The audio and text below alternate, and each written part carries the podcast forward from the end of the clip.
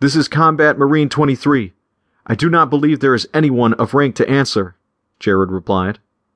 23, give me the sit rep, the Admiral commanded. Sir, I was on my way to the base to get reinforcements and heavy weapons when you called. Can I talk on the run? Jared asked. Protocol be damned, son.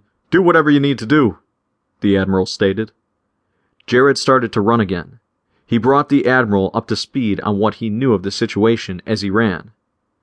Isn't it only two clicks from the port to the base? Why in the Sam heck aren't you back at the ship yet? The Admiral asked. I do not know how to access the hyperspeed functions yet, sir. The advanced functions and weapons are locked out until the captain walks us through their use and certifies us. Just got the suits today and we haven't had any training in them yet. Right now, they're just powerful training suits. Aw, oh, heck, kid. You boys are getting slaughtered up there. Stop running and prepare for a software upload to your suit. This is dangerous, but I am approving something which may mean my rear end after this is all over. I'm going to upload a combat AI into your suit instead of the standard suit software. Let the AI do the fighting, the Admiral ordered. Yes, sir, Jared said as he ground to a halt. A soft female voice in the suit spoke. Uploading software now. Please be patient. 50% completed. 70% completed. Upload completed. Checking for file corruption. Check complete. Initiating software installation. Installation successful. Initiating program. Hello, 23. Or would you prefer me to call you Jared? I will be your badass AI today.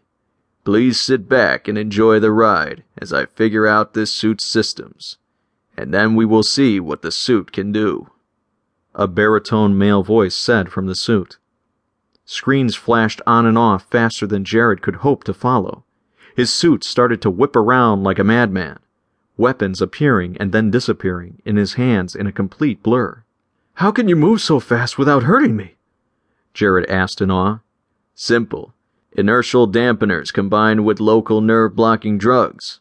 I assure you, you will ache in the morning. The AI replied. Let's go teach some aliens a lesson. The suit started running by itself toward the spaceport, faster and faster. The landscape became a blur in the suit's visor as the heads up display rectangle slid in front of Jared's left eye. The heads up showed a view of the scene behind them. Jared watched in awe as a huge column of red dust kicked up behind them from the wake, left in the atmosphere. I thought you might like that, the AI said. Jared refocused on the ship, which was quickly growing in size. The suit slowed down appreciably as it jumped from the dirt and landed on the freighter's loading ramp. Jared barely had time to see the remains of twisted and crumpled combat suits as the AI ran through the bay towards a red and white caricature, seemingly made of tubular white pillows with a silver, rectangular, liquid metal faceplate on its head. Now that is ugly, the AI said as it swerved slightly to the left and grabbed a huge tungsten steel pry bar from a storage rack. The AI started spinning the massive bar in its hands like a propeller. Five suits were trying to hold the alien construct still so that ten more could beat uselessly on it, at best knocking off tiny chips here and there from the armor. Impressive, the AI said. Command order disengage, all suits, the AI commanded. Jared watched the other suits gracefully flow back away from the alien armor. That is our little secret, the AI whispered to Jared in his suit as he calmly walked towards the alien armor. The bar was spinning so fast that Jared could literally hear it scream from the air friction, even past the sound dampeners in his suit. My turn, the AI screamed through the loudspeaker at a loud enough volume to catch the alien's attention.